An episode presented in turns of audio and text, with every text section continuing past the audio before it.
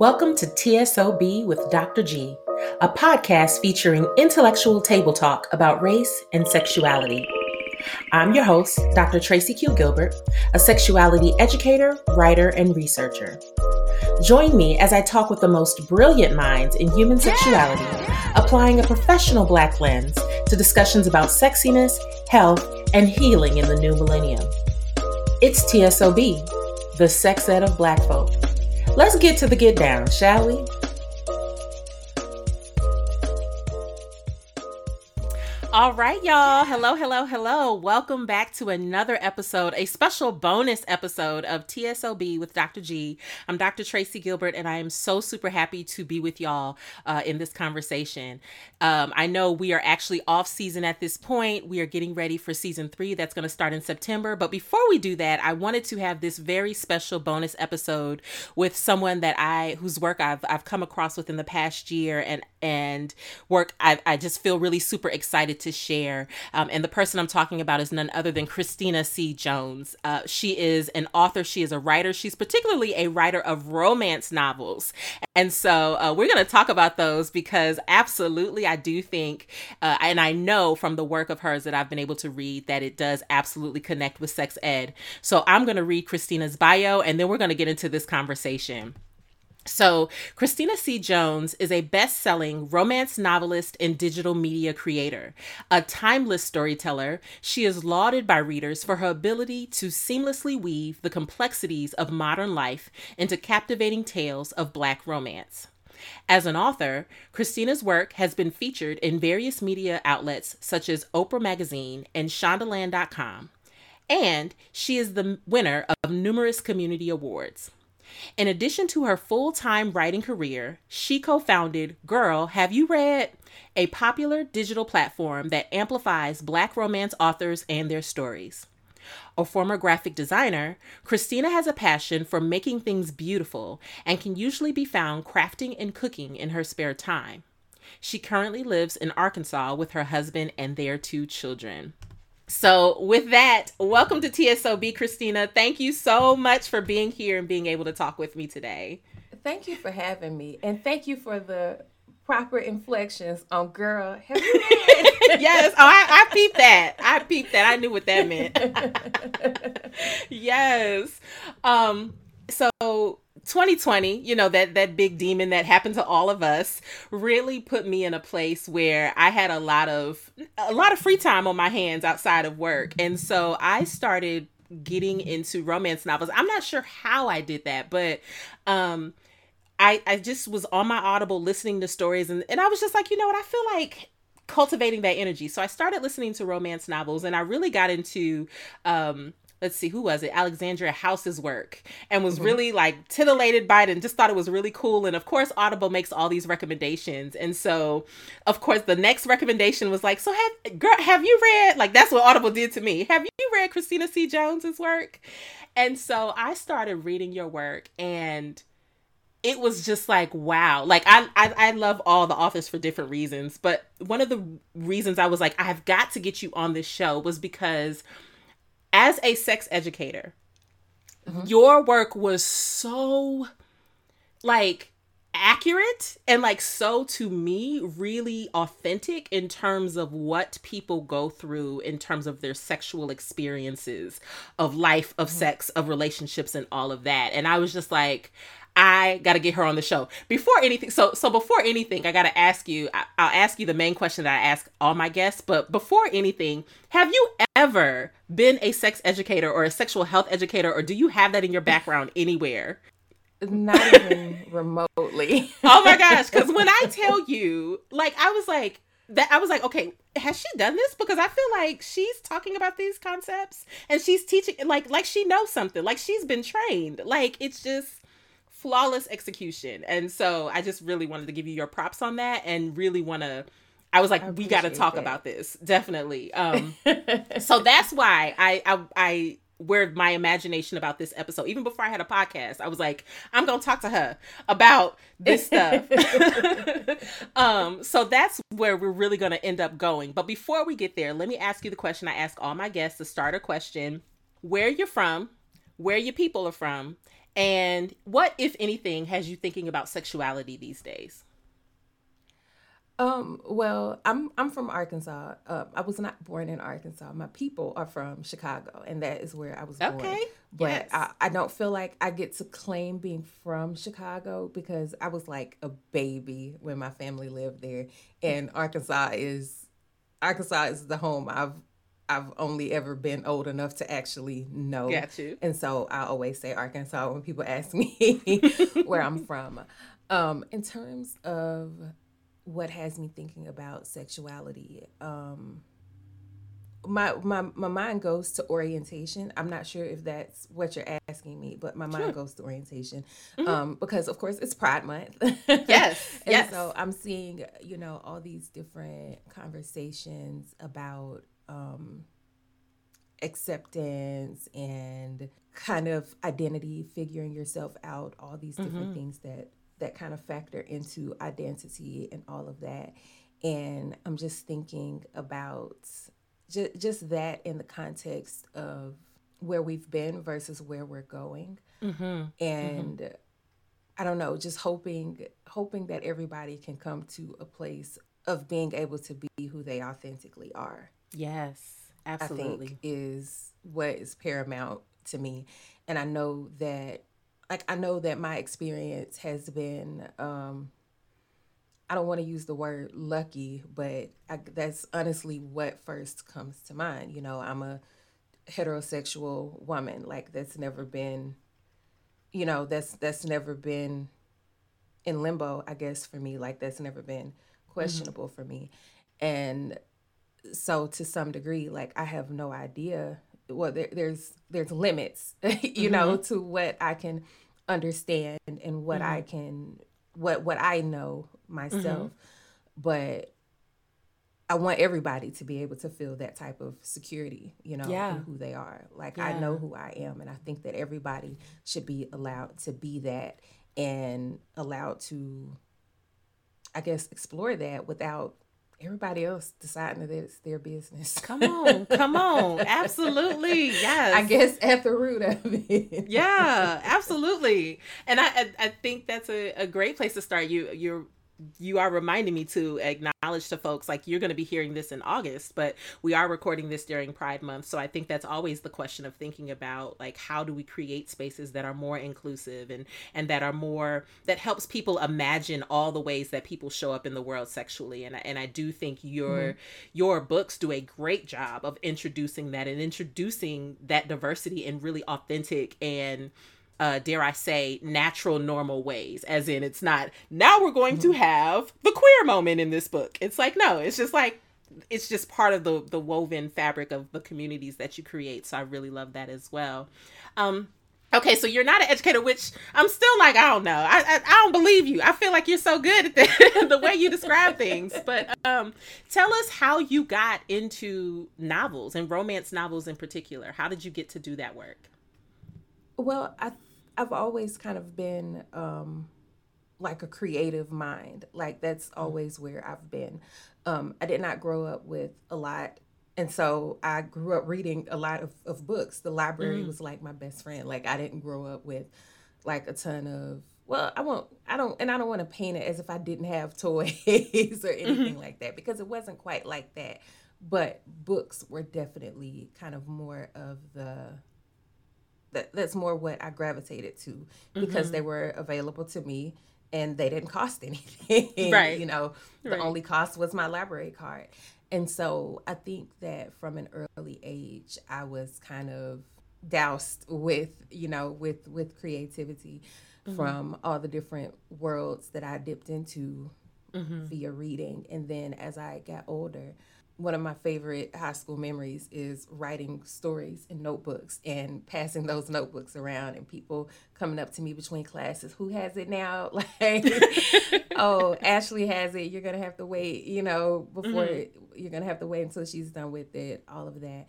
And then i kind of fell off from it. Um, i went to college. I did i did start college with the intention of being an educator. I went to college with the intention of being a teacher. Um, it, it, that did not pan out probably for my good uh-huh. but you know, life went on and I was still reading, but definitely not writing and creating as much because you you get into this mode, especially as a broke college kid. I I I, I couldn't I couldn't turn to family. You know, I had to mm-hmm. work. And so mm-hmm. all of that just kind of piled on top of each other. And then, you know, I met my husband, got married, et cetera, et cetera, et cetera and then I got pregnant. Mm. Um, and I had a very, very hard pregnancy that first time. Mm-hmm. And then I got pregnant again, and I had a very hard pregnancy the second time as well.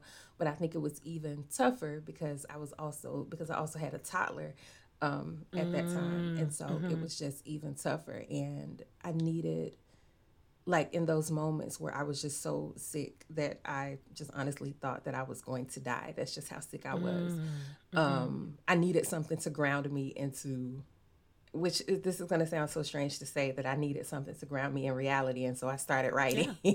okay. um, I started writing again and it kind of woke that love back up. It yeah. woke, it woke that all of that back up. And eventually I ended up with kind of a group. There was kind of a group of us. We had met on Twitter. Um, Nicole Falls. I'm yes. sure you've read Nicole Falls before. Yes. Nicole Falls was one of those I love Nicole that Falls was in work. that group. Um, and we were, you know, we were in this group, and we we all knew that we loved writing. Um, I don't think that any of us at the at that time, like at the very very beginning, thought that we were, you know, actually going to do anything with it. We just mm-hmm. knew we loved writing, and this mm-hmm. is what we wanted to do. And then I found out about I could publish this myself. Like I don't have to I don't have to go through this process because I wasn't I wasn't even that serious about it. And so why mm-hmm. go through this whole process of right. sending a query letter and all of that when I could just publish it myself and I'll you know, I'll have this under my belt. I'll be able to say that I published a book. Um, and I published a book and people actually liked it. it was yes. like oh, okay. Um, and so I, I kept writing and I published more books, and people like those books too.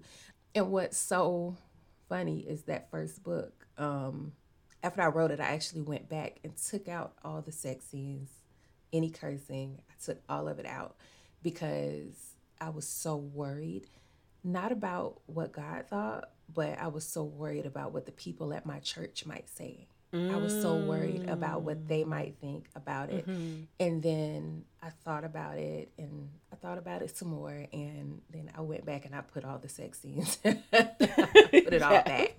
and we are glad you did.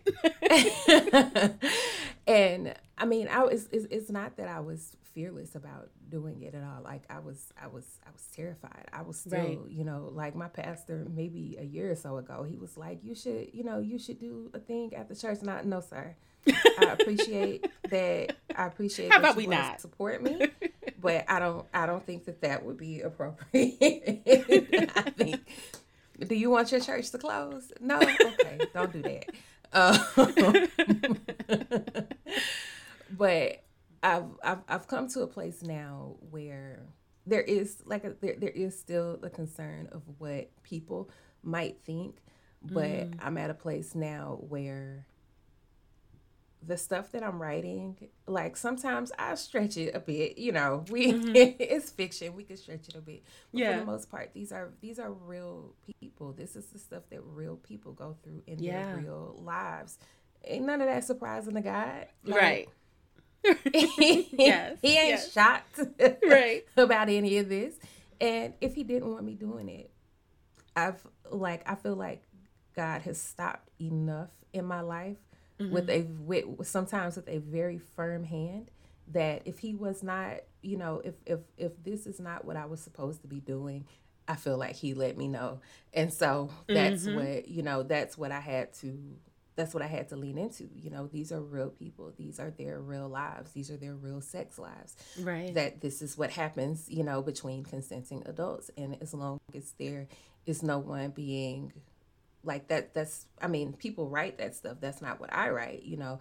And as long as everybody is consenting and all of that, then this is just what it's going to be. Yeah. And from there, you know, once I, I, I did come to that conclusion back then. I wasn't necessarily comfortable in it, but I came to that conclusion back then. Now I'm fully comfortable in it. But yeah, yeah once I came to that conclusion, it was it was on from there. And Beautiful. 60 60 something books later, I really don't even know Right.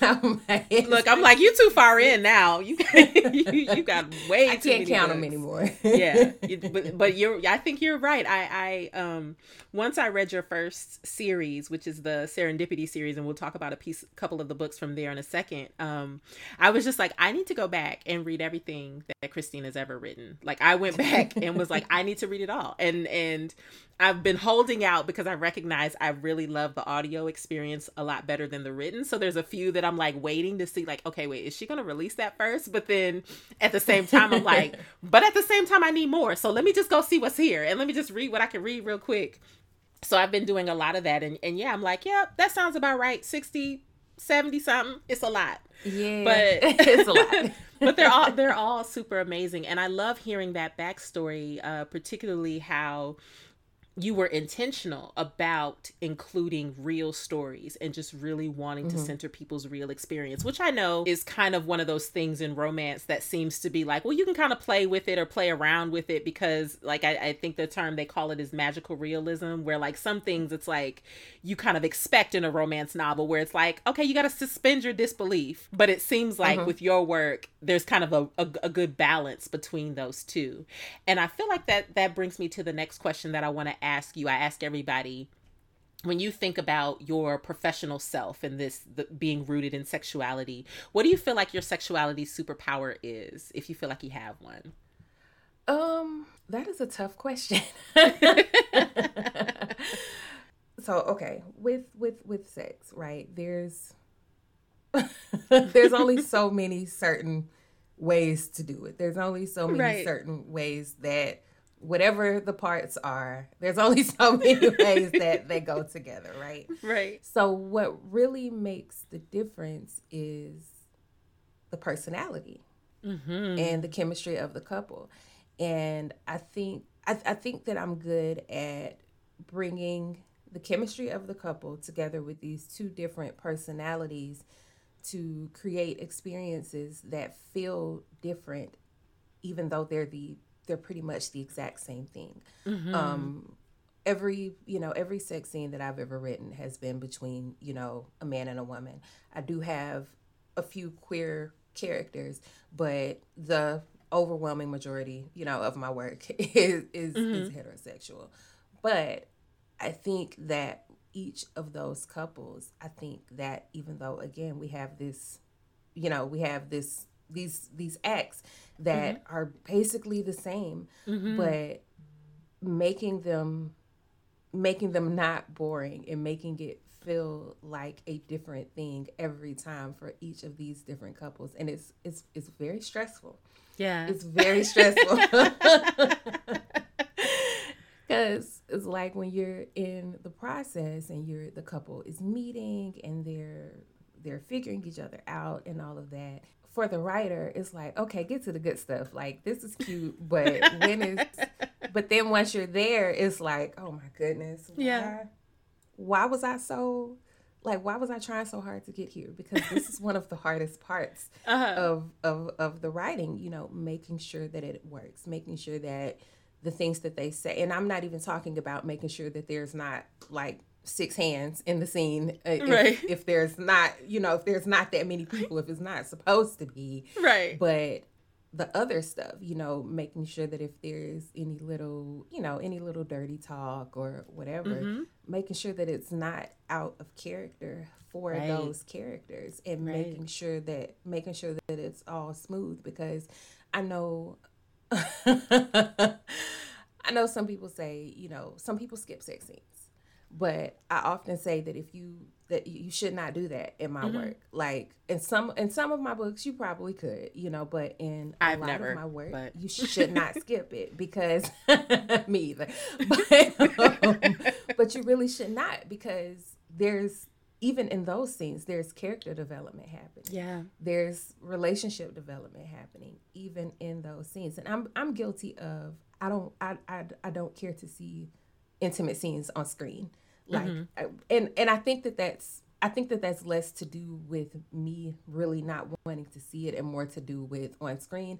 A lot of times it's it's just carried out in a gross manner or there has mm-hmm. not been enough buildup there's not the chemistry isn't there mm-hmm. or it's just creepy you know you mm-hmm. can tell that the director or whoever was just a creep but right in books you have all this context you know before mm-hmm. and after that makes those scenes important too yeah and yeah. so I like to believe that I'm good at making sure that those scenes are just as important as the stuff that happens before and after. Yeah. And and I would absolutely agree that you have. Um I think everything you, you just said. yes, no, absolutely. And I think everything you just said because at this point now, I think I've read at least a dozen different authors. And one of the things mm. that allows me to be able to try new authors is recognizing like everybody brings a different thing, right? I think I said this about yep. one of the books she wrote that like I would have loved for one of Alex House's uh, men to come in and just body one of these. Like I, I need somebody to come die in this story, but I recognize that that's Alex's gift, right? to be able to come and like give you some endings that are like, yes, this fulfills my ego. Maybe this probably wouldn't end up like this in real life, but I love this. Hey, whereas I, I think what I think you just said about really being able to give us glimpse into characters and really seeing the complexity of how they interact with each other. Like I definitely can see that as your superpower. And again, from a sex ed perspective, I'd like to add in just really how much thought seems to go in to making things as well within reason because like the refractory period um, i feel like that's just a thing in romance novels that are just going to be there. Like penises just bounce back in romance. That's just what they do. But outside of that everything else is just it literally for me feels almost textbook whereas a, an educator who really wanted to facilitate some useful conversations could take your work and really give some factually like medically accurate um like really authentic information to really have some useful conversations and i think that's important. Um i was really going to go through the list. At this point i feel like in your work I've seen discussions about reproductive health. So, all the things around contraception, sexual negotiation with mm-hmm. contraception, the fact that um, every single person in their authentic character has some type of negotiation around contraceptives. Are they going to use uh, STIs? Are they getting tested? Those sorts of things. But even mm-hmm. consent and uh, respectability and mm-hmm. sexual orientation, like you said, like I just like I'm a, a, lot of this is also just going to be me fangirling. I, if you haven't heard it yet, I'm also fangirling just because it is it's literally work after my own sex educator heart because um so the first book I ever read of yours was Crazy Little Thing Called Love. And mm-hmm. I'm not going to spoil it, but there's a character in the uh, book that gets pregnant and experiences a, a, a medical emergency related to that. And even just how you describe that, it is so authentic to me, where I'm just like, I could literally see taking that scene and sitting with young people or sitting with an audience and talking about reproductive health and the signs mm-hmm. of, you know, if your body is going through an experience where I'm like, this this is you know this is what we're looking for in terms of the types of really relevant material that can reach people and get them clued into concepts. And so um mm-hmm. to me that's also just an amazing superpower that you have to just really break it down in realistic ways. So. So something that's well two things. One um the contraceptive thing. I did not realize until like I did not see it as a reader, but mm-hmm. once I became an author and I would see things, certain things in reviews and stuff like that, I did not realize how tuned in other readers were. Because again, I didn't, I never paid it that much mind, but mm-hmm. how clued in other readers were to the to to to healthy sex habits, to safe yes. sex, um, mm-hmm. and you would get like in trouble if you if you did not if if there was no contraceptive and mm-hmm. as soon as there was no contraceptive everybody assumed oh she must be she's she's about to make this character pregnant, which mm. isn't really how that works. uh-huh, uh-huh, uh-huh. Although um, I will but, acknowledge there have been a few of your books where I'm like, oh, they didn't do it. So does that mean this person's getting pregnant? so yeah, I think that is a reaction of mine too. No, and I and I and I and I definitely definitely get that. It's just it kind of it kind of boxes the author. It almost like it boxes the author in mm-hmm. to this this one to one dynamic is like either they're not either they're using a contraceptive and no baby is happening or they're not using a contraceptive and no baby is happening but mm-hmm. there's a third mm-hmm. you know mm-hmm. there's a third option too and probably more but that is what really made me pay attention to that and, and mm. ever since then 7 years ago it's always I'm I'm very aware of it. Like mm. I'm super mm. super aware of it now when I'm writing. Um, and the other thing is it's really important to me that if someone who just relates very closely with whatever character I'm writing, I'm always thinking about that person picking up this book. Mm, like mm-hmm. if I write a character who is, you know, a firefighter who I don't know, I'm trying to think of something that I have not written. but if I'm writing a character who is a firefighter who has lupus, I'll mm. I'll use that as the example.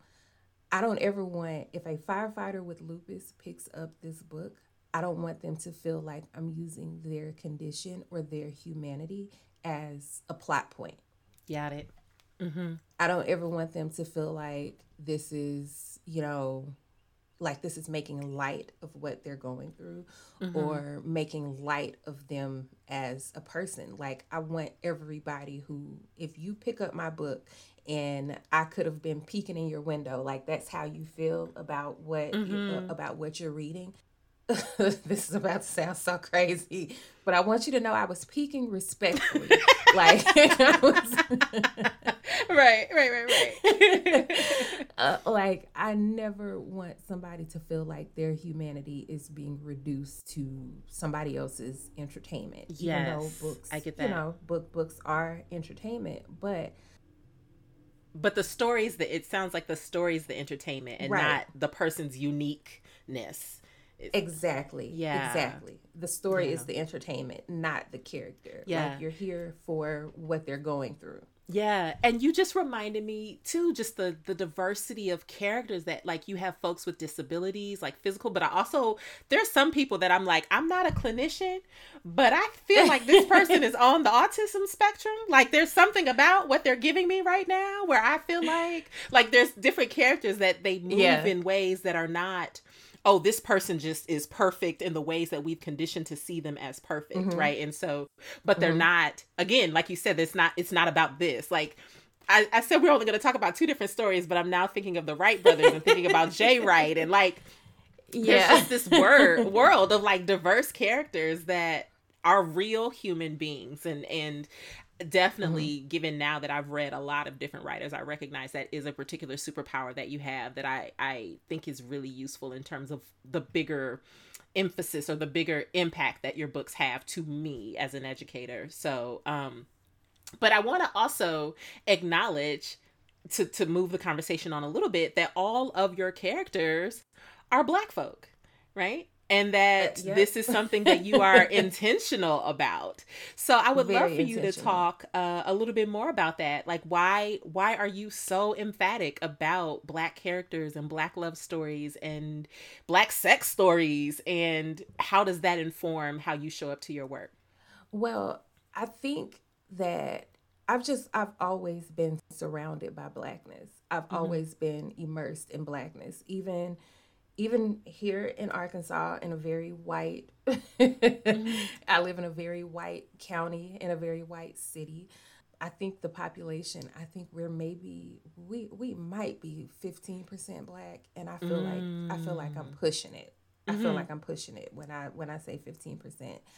But even in that, like I've just always been surrounded by by black people and I love us. And as a reader, there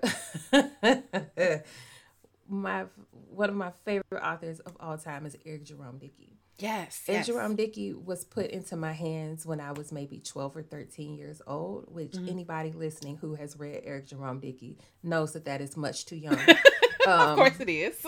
to be. But I had my librarian, my local librarian. I had read all the Babysitters Club. I had read all the Mhm. Nancy Drew. I had, you know, I read all the Boxcar Children. I had read all, you know, the Lord of the Rings, and all. Right. I, I'd read it all. the Baker Boys. right. I I had read all of it, and she knew, like this white woman, and I'm in the South, you know, Mhm. and she knew I needed to see myself, and so that's what she put in my hand because that's all she had Mm. at that time. That's all she had. Mhm. Um, and kids these days, like my little girls, they're still not enough. But I love how easy it is for me to find age appropriate books for them Yes. with you know with with black girls and with black kids um Mhm. in it um but anyway i'm getting off track but as a young reader i did not see enough of that and even Mm-hmm. even as an adult reader coming into you know com- coming into this there like i said we had eric jerome dickey uh terry mcmillan um there's others who uh, omar tyree and there's there's others who are just slipping my mind right now Mhm. of course because i'm trying to talk about it um but we had we had those people and then we had you know kind of the the more traditional type romance, right Yeah. um that was you know the brenda jackson uh oh why is my why is my brain slipping like this like brenda jackson uh donna hill those women who were writing like straight up traditional romance but it was kind of like there was not much between. And even with the even with that kind of kimani romance that we had so much of then and that was so important to us then i felt like as i got older as a reader like as an adult reader it just started to feel different it just started to feel different like i did not see i did not see enough of us and I did not see enough of us presented in this more realistic way. Like it felt like everything that I was seeing was being filtered through is being filtered through this certain it's like you take a black story and you put it Mhm. in a colander and you rinse it and what's left is a romance story and on the surface the people are black but all the all the nuances all the like all the seasoning kind of has been rinsed off but they're still yeah. black Yeah. Yeah. you know and there's still a mm-hmm. romance story there but it's it's it's just been so heavily filtered and i Right. felt like i did not see enough of us unfiltered and when i came into this that's what i thought you had to do that's what that's the way that i thought you had to write it um Mhm. and I don't, I don't think that traditional publishing ever would have worked for me uh, especially not sense. at that time Yeah. maybe in 2021 you know we'll start in I, I, I don't have a ton of confidence but maybe maybe sometime soon we'll start seeing more of our romance stories that that just feel like us that don't feel like they had to be you know Mhm. sanitized they just feel like us but because of that it just makes me so passionate about keeping us at the center of anything that I write. You know, Mhm. whatever anybody else wants to write, that's that's their prerogative. Um, writing is such um, it's such a delicate process, like in terms of being in tune with your muse and being in tune with your ability to even produce. Underneath it all, I don't begrudge anybody else what they want to write, what they want to do, what kind of characters they want to have. But for me, my muse, my muse doesn't even send me anybody who isn't black, so I don't, I don't even mm. have to make those type of decisions. That's that on that. I don't- Right, like right. It's, it's really not a decision for me. This just it, this just is what it is. I write black characters, and I'm Yeah. very confident in saying that that's. I don't. I don't think I would ever do anything else. yeah. And they're going to be all over the spectrum. Me saying that all I'm going to write is black characters. That I don't feel like that limits me at all. I don't feel any At type all, of limits yeah. with that. And that's what I, I see so oftentimes in these conversations. Well, I wanted to write this and it wouldn't work with a black character. You a lie. Right, right. Like, like let's. We haven't gotten into them, but we haven't even touched on like the paranormal books you've done, yep. the book Wonder that you did that was about reimagining Alice in Wonderland. Which it took me a while to get to that one because I was like, I don't know if that's my yeah. thing, and I read that book and I was like, wow, like amazing. And then your whole series about the roses and thorns, which was about reformed uh, assassins mm-hmm. and like even that and and again what i love about it is like you give us the you can even give us these fantastical experiences but still give us really relatable stories where i'm like i can totally see how this character yeah. who had this particular experience of trauma is now trying to negotiate being in this environment and asking these specific questions and going through these specific developmental tasks and it's just like yeah. Wow. wow. and that like like I just love and I love the centering of us because you're right. There's so many diverse ways that we can show up that often get kind of in the media, like in terms of entertainment media, they kind of get pushed to the the margins mm-hmm. because we only want to tell a certain type of story. Which brings me to my favorite couple, like might literally be my favorite couple out of all well, they're close up there. They're close up there because the more I read, I'm like, oh, I love this one too, and they cool. But probably my favorite couple, Edison and Astrid. like that. Like I've read that book. Like a, some of your books I read several times. That one I know I've listened to at least six times. I am in love with the story of Edison and, and Eddie, basically, and Astrid. Um, I would love to have you tell a little bit more about what brought you to this particular story? So so just to clue in to y'all um like Christina said, she doesn't write a lot of queer characters, but these are actually two uh, queer identified folks who have are move into a relationship with each other and have experiences along the way that I just think again are just really raw, just really intelligent, really thoughtful, and really relevant to not only their experiences as individual Black people, but to the communities that they're in as well. Mm. And so I would love for you to just share a little bit more about how you got to them. Like, how did they speak to you and how did they come forward and just look, oh, just amazing. I was not going to write them. I was not mm. going to write mm. them. Um, I did, and it's it, mm. it's not because I did not want to um, I did not feel equipped because again, I, I am mm. not part of the queer community, and it mm. felt like in the same way that when I see people who are not black writing black characters, I'm like, eh. yes, you know, like, mm. and mm-hmm. not to say that nobody else can do it well. I'm just I'm a little right. cautious. Right. And right. in the same way, like I felt like that about myself. Like that's not really like that's not really up to you and mm-hmm. i didn't want to like again you know going going back to my firefighter example i don't ever want someone who who who identifies as the same thing as my character mm-hmm. to feel like oh it's just you know it's just for a storyline because i know how mm-hmm. hurtful that is i heard i know how hurtful that flat or just kind of one dimensional. Yeah, yeah. That representation that just does not hit hit the mark. I get it. And there are so many authors who write queer characters beautifully. And it's like, why do you feel like you need to step into their lane? Like you need to mind your business. Right. You need to stay in your lane. you know, because I know I see mm-hmm. a lot of I see a lot of discourse about how, you know, oh, every story should have queer characters. Every story should have black characters, et cetera, mm-hmm. et cetera. And I don't as a soundbite, this could probably get me in trouble, but I don't necessarily mm-hmm. believe that. I feel like every story should mm-hmm. tell the story of the characters that are included in that story. And every yeah. story just does not include everyone. And yeah.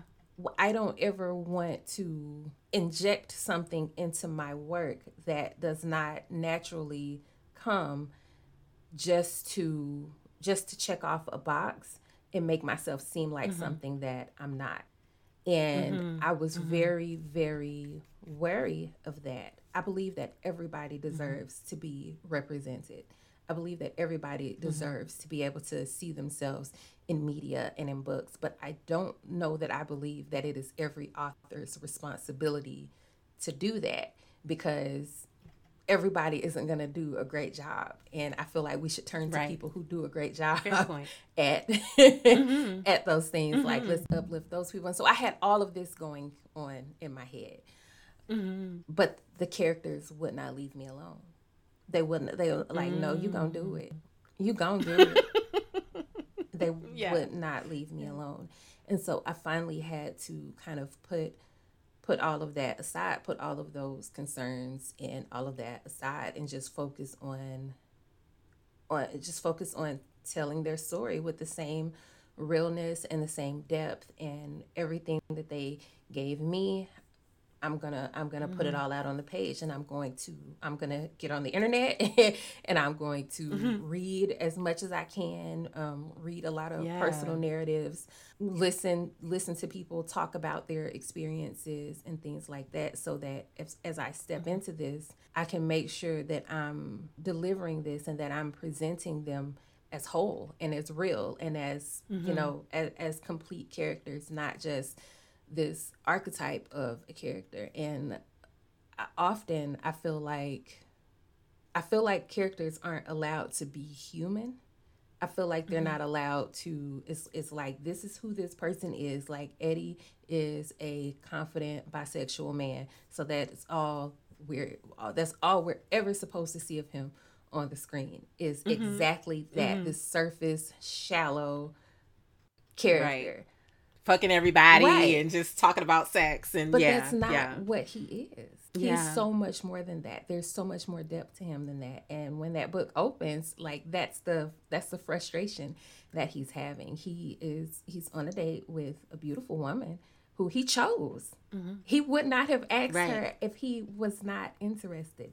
And all she's concerned about is, well, I heard you did this, and I heard you did that, and what if this, and mm-hmm. what if mm-hmm. that? And he's like, can I live?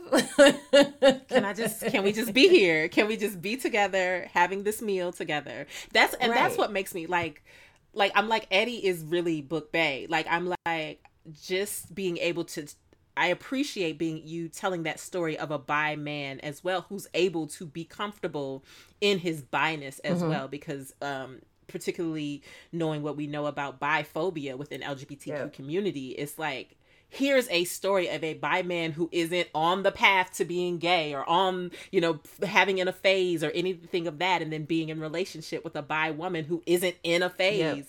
and being able to tell both of those stories and really show it in a, again in a way that it doesn't sound like an after school special mm-hmm.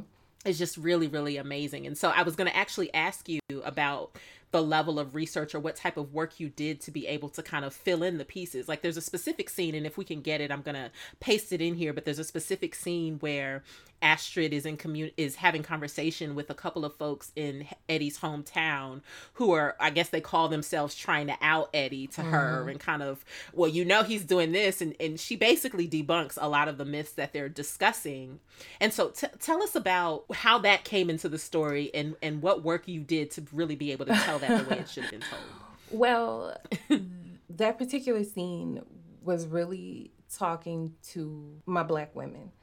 Um, mm. We we we have we have work to do, you know, in that area, and amen. I, I, I fully understand that it is very nuanced. It's a very multifaceted conversation. Our feelings are our feelings, and our preferences are not uh they don't just come out of nowhere right but they are there you know and you can't you, you can't just flip a switch like it's not that easy but we have work to do when it comes to the way that we treat bisexual men in our community. Mm-hmm. We just we just have work and no one's saying that you have to date somebody that you don't want to date because they don't want to date you either. like if you don't Right.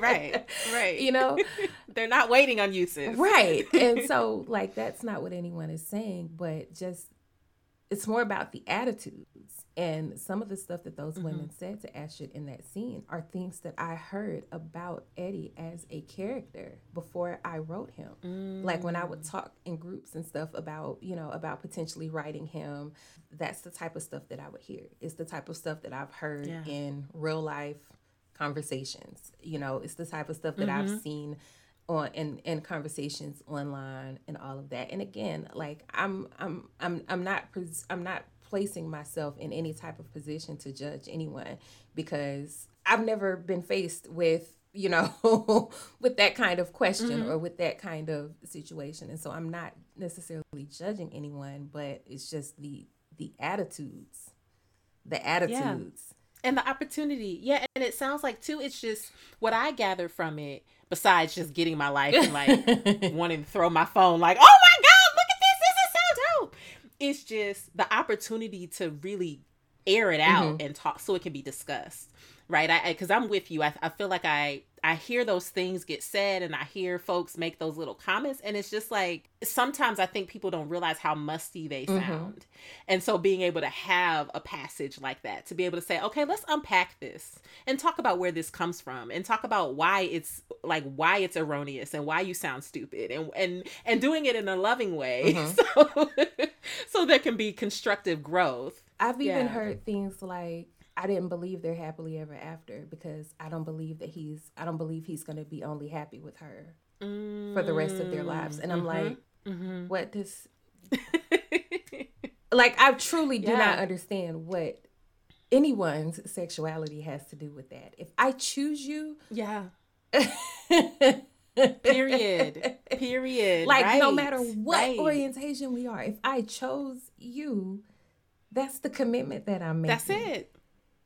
Yeah. And then um, yeah. there were people who would say, "Well, it was cool that you wrote two queer characters, but you made them straight for each other." And I'm just that's that's really not how it works at all. That's really at not all. how it works. But admittedly, it's like even though logically I understand that, I w- I've I've not had more queer characters like queer main characters come to me since then, and I wonder if mm-hmm. it's I wonder if it's fear I wonder if it's fear. Mm. Like I was mm. literally, I, I kid you not, there was a, it was just last month. Like I was just kind of thinking through, okay, what are my next things going to be? What potential couples?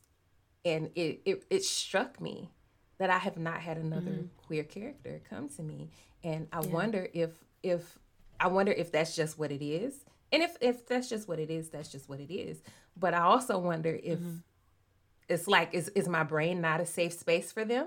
Mm, you know like i it just it just makes mm, me mm-hmm. wonder if because of the fears that i had and because of the stuff that i and that i that i heard about that book and then maybe i unintentionally internalized that stuff where now i'm like maybe i shouldn't maybe, mm. maybe i mm. shouldn't have written that one not because of biphobic people or anything like that more because again going back to i, I don't want you know an Astrid to read that and feel like, yeah, mm, you know, she didn't really yeah. get this right. You know, I, I don't want that. You know, and I and, yeah. and more than that, I don't want it to be like, well, she get this, she didn't get this right, and this was not her business anyway. Like this was not her place anyway. Yeah. And I haven't heard that you know nobody has said that yeah. to me but it's just it's it's a worry you know it's a worry that i have because i don't i don't want to be that person I don't want to, yeah, you know, I don't want to position myself as, oh, well, this doesn't exist. I should go write it. And it's like, no, this, yeah, nobody asked you. And I that. and I will say, right, right, and I will say, as an Astrid, except I'm not at all in the yoga as well as Astrid is. I will say, I think even while we talk about black characters, right, there is such a pantheon, if you will, or such a diversity of black LGBTQ folks mm-hmm. that like there is not one way to tell a black queer story. There are so many different ways. And so for me, it felt really red. Like I was like, can I just get I would love to meet Eddie. I would let come on, Eddie. I got you, baby. Let's go build our life together. And I feel like um just being able to see that to me was really resonant for me because I think so often when I see LGBTQ care, I've read some of the other novels. It is so much like just very like focused on very particular types of queer identities where there mm-hmm. is no flexibility. And so to me, I was just like, I think this is it's one of a variety of different stories and I mm-hmm. and I I hear what you're saying about that hesitation and it makes sense because I think we're at this place now where people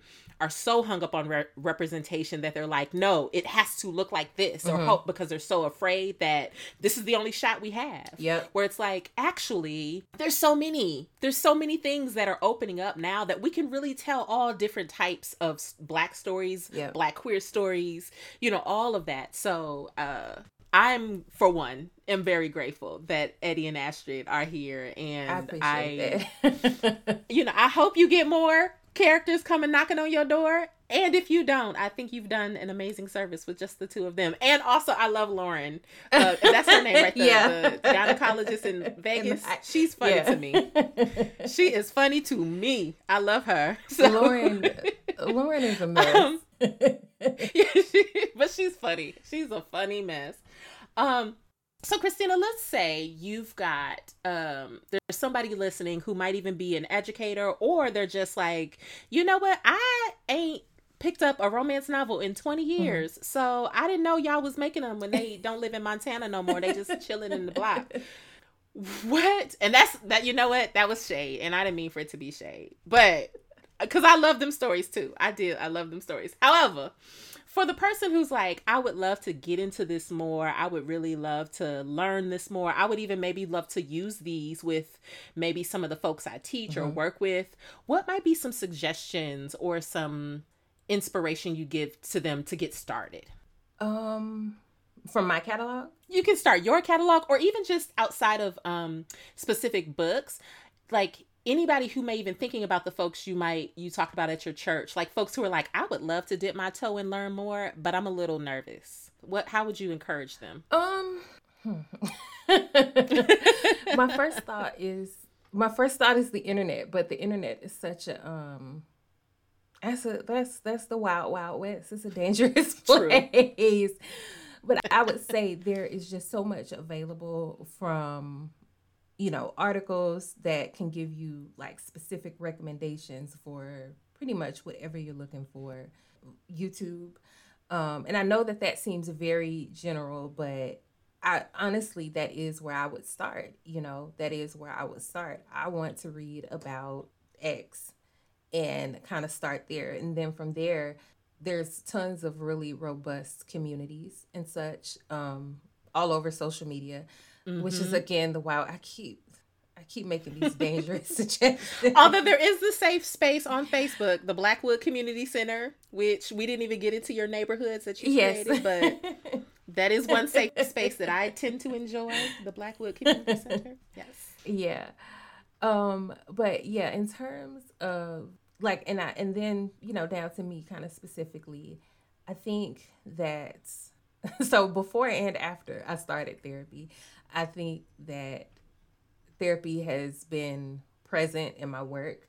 Um, I've only I've been in therapy yes. myself for like a year, no, probably two years because it started. I started before the pandemic, so for for about two years, um, I've mm. been mm. in a consistent, like a regular uh, therapy schedule, and I'm thinking about my books that kind of center it more than others.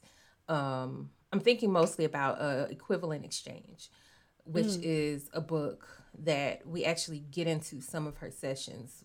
That that heroine yes. we get into some of her sessions with her therapist, and I'm just thinking about the things that that heroine goes through, um, in the ways in which therapy shows up for her. Um, I'm thinking about uh, the lies with yes. Brandy and Kyle. Brandy was the first person um, that popped in my head. Who is, yeah, she is struggling with what she she doesn't know what to call it. You know, she calls it gray days. Um, is is is, is how she refers to it. And I think I even put a link to therapy for Black girls um in in that book, mm-hmm. um, so that people could tap it and just go straight there and to try to find someone. But I think that it's so. I think that it's important for us to be able to have just candid conversations about just not relying on what we think we already know. Mm-hmm. Because so much of what we know, quote unquote, so much of what we know is informed by by incorrect opinions and incorrect ideals Facts. that is important it's important for our romantic relationships for our friendships for for our family relationships for our parenthood that we are constantly learning and constantly evolving and not always just relying on what we know. Like I'm quick to go to Google about everything. Mm-hmm. Um, and sometimes what I see, I'm like, uh, I don't know about that. And sometimes I'm like, oh my goodness, that has just opened my world up. And a lot of times I've seen things in books that mm-hmm. open my world up that introduced me to concepts in Rome. And I don't mean, you know, reference books. I mean romance novels, mm, mm-hmm, mm-hmm. things that have oh like just concepts that were introduced to me that I had that I had no clue even existed. Yeah. I was gonna say we didn't talk about the kink books that you the books you had that include kink because baby the accuracy it's the accuracy for me and i only know it because i studied it that i'm like okay yes this is like Yes. And yeah, when I'm introducing these things, like I don't ever want to. Honestly, especially when I'm introducing those mm-hmm. things, I want to make sure that, um, like we you you touched on the the consent mm-hmm. thing. That's so important to me because I know how young I was reading books that I had no business mm-hmm. reading and I know that there are going to be teenagers who have mm-hmm. no business reading my books that are going to be reading them. I was at a book event one time and crazy little thing called love. A little girl, uh, she she mm-hmm. wasn't I'm calling her a little girl. She was a teenager, but a little girl mm-hmm. um, came up to me and she wanted that book signed, and I was like, "Sis, where is your mom? Like, I need to like I need to talk to your mama about that first. She was like, "Girl, I got a job. If you don't sign this book, so I can get to work." well, her, no, her mother was there. Her oh, mother okay. was there, yeah. and her mother was like, "No, we read these together." And her mother said to me that she had a conversation with her daughter about that book because in that book, some the the, the heroine, she is tipsy, mm-hmm. and the hero refuses to to engage yes. in, in an intimate moment yes. with her because he feels like she can't consent to it and that little that I, keep, I need to stop calling it the babe. It's okay. At this point, okay. I'm sure she's a grown woman now, but but her mother was like that gave her an opportunity because they were reading it together. Exactly. And that gave her an opportunity to have a conversation with that girl before she went off to college mm-hmm. about what that should look like, about what a good guy will and won't do. Mm-hmm. and about what enthusiastic consent like I, I want you to be when you say yes i want you to be excited about it. Yes. I want to know that you mean that yes. And so that's what i'm you know that's the type of stuff that i'm like okay yes i'm on the right track here. I'm doing yes you know, like this you're is, doing amazing like, sweetie. point. And so but no especially when i'm introducing you know something like those alternative alternative sex methods and you know kink and stuff like that there needs to be a certain level of safety mm-hmm. there needs to be a certain level of safety for it to be engaged in a healthy manner there needs to be absolutely clear consent um, even though I did push the lines of it a little bit in a recent release, I, she was excited about it, but I don't think she knew what was happening. Mm-hmm. Uh, mm-hmm. But yeah, like when I'm when I'm introducing those things and talking about those things, I feel like there is a certain responsibility. And I like I take it seriously because I know that real people are re- real people mm-hmm. are reading this stuff and real people are being influenced by these things. And if that's the type of stuff that I want if if I'm going to influence you about anything, that's the type of stuff that I want yes. to influence you on. Like, yes, you should go to therapy. Yes, you should get consent. Yes, you should be willing to listen to people. Yes, you should be open to forgiveness mm-hmm. from someone when it when it's just a simple miscommunication. Mm-hmm you know, yes, you should be willing to hear your friends' opinions yeah. and like that's the type of stuff that I want to to influence people on if if there's anything. Yeah. I love that. I love that. Like and and all of that definitely comes through. It comes through. And so that actually brings me to one of the last questions I want to ask you just thinking about kind of where we are as a society, just uh, with all the changes that we've experienced, particularly around representation and just being able to see new stories and have new mm-hmm. ideas, what do you feel like your place is, particularly someone now who is kind of an OG or considered an OG in this work? What do you feel like your role or your responsibility or your even your dare I say your legacy might be in this work in in terms of telling black stories, telling romance stories, etc. and so forth? I hope that I have influence influence people to just not feel like they need to tame the blackness of their mm. work. Not feeling like their work being black means quote unquote black means that it has to fit any certain mm-hmm. mold. You can write black work, quote unquote, and it can be mm-hmm. anything. Mm-hmm. And I don't feel like I saw that when I was starting. I don't feel like I saw that. Not within the context of the romance genre. You know, there's been black people who write everything. Mm-hmm. you know, there were definitely, I'm definitely not the first black author to write a paranormal story. You know, I might, I might, I believe that I'm the first to write um, a, a paranormal Alice in Wonderland right. retelling set in a post-apocalyptic future.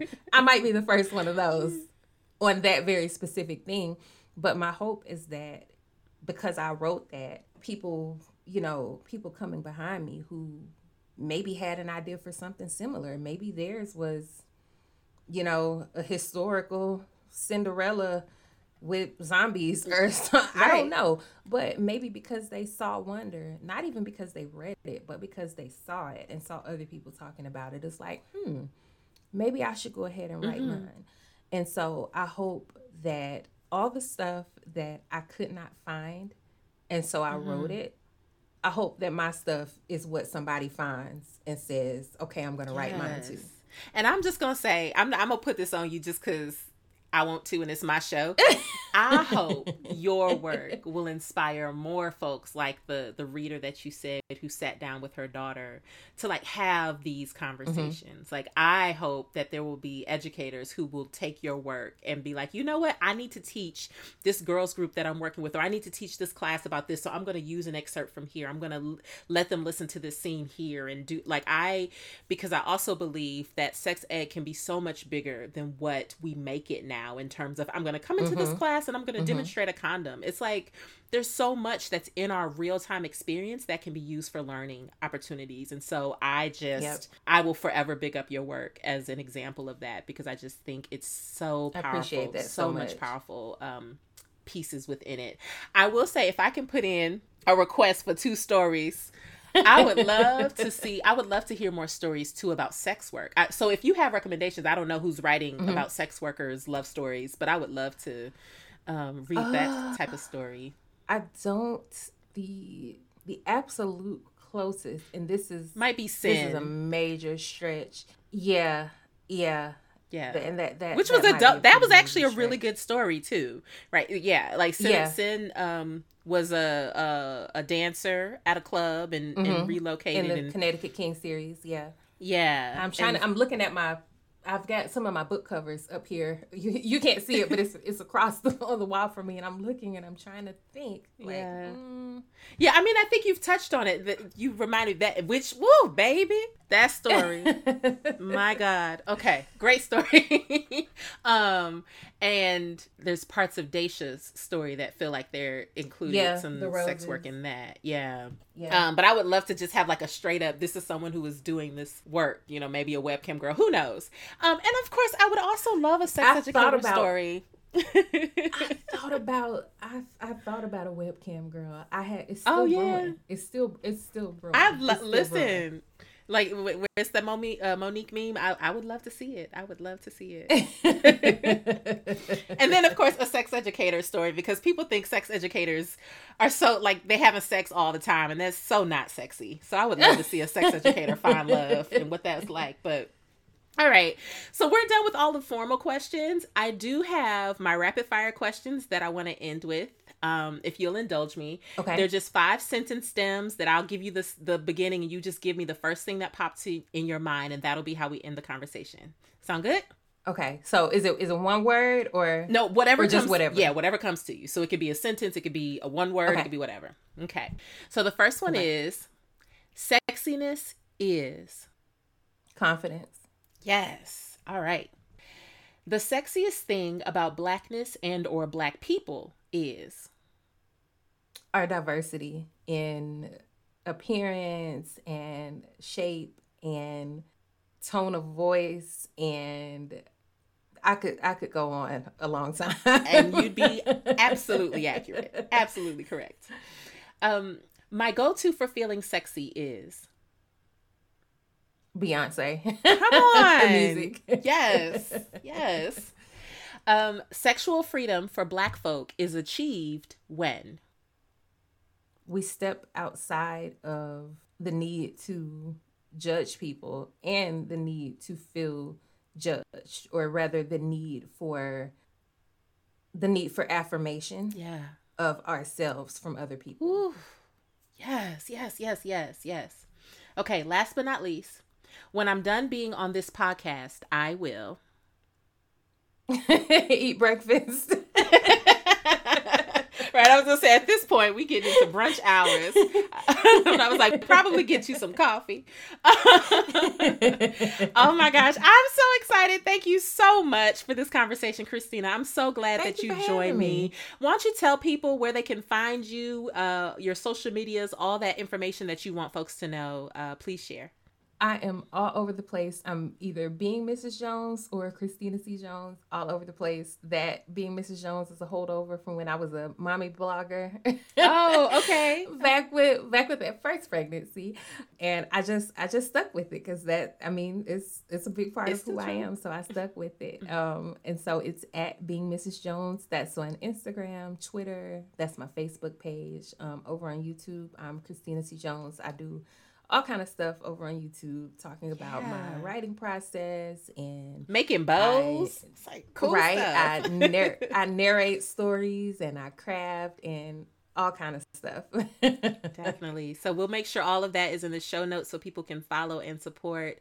Um, if you have nothing else, I have nothing else, and we are done. Thank y'all for listening, and we will talk to you again in the next few weeks. Uh, be on the lookout for new episodes coming in September. Bye. Bye, y'all.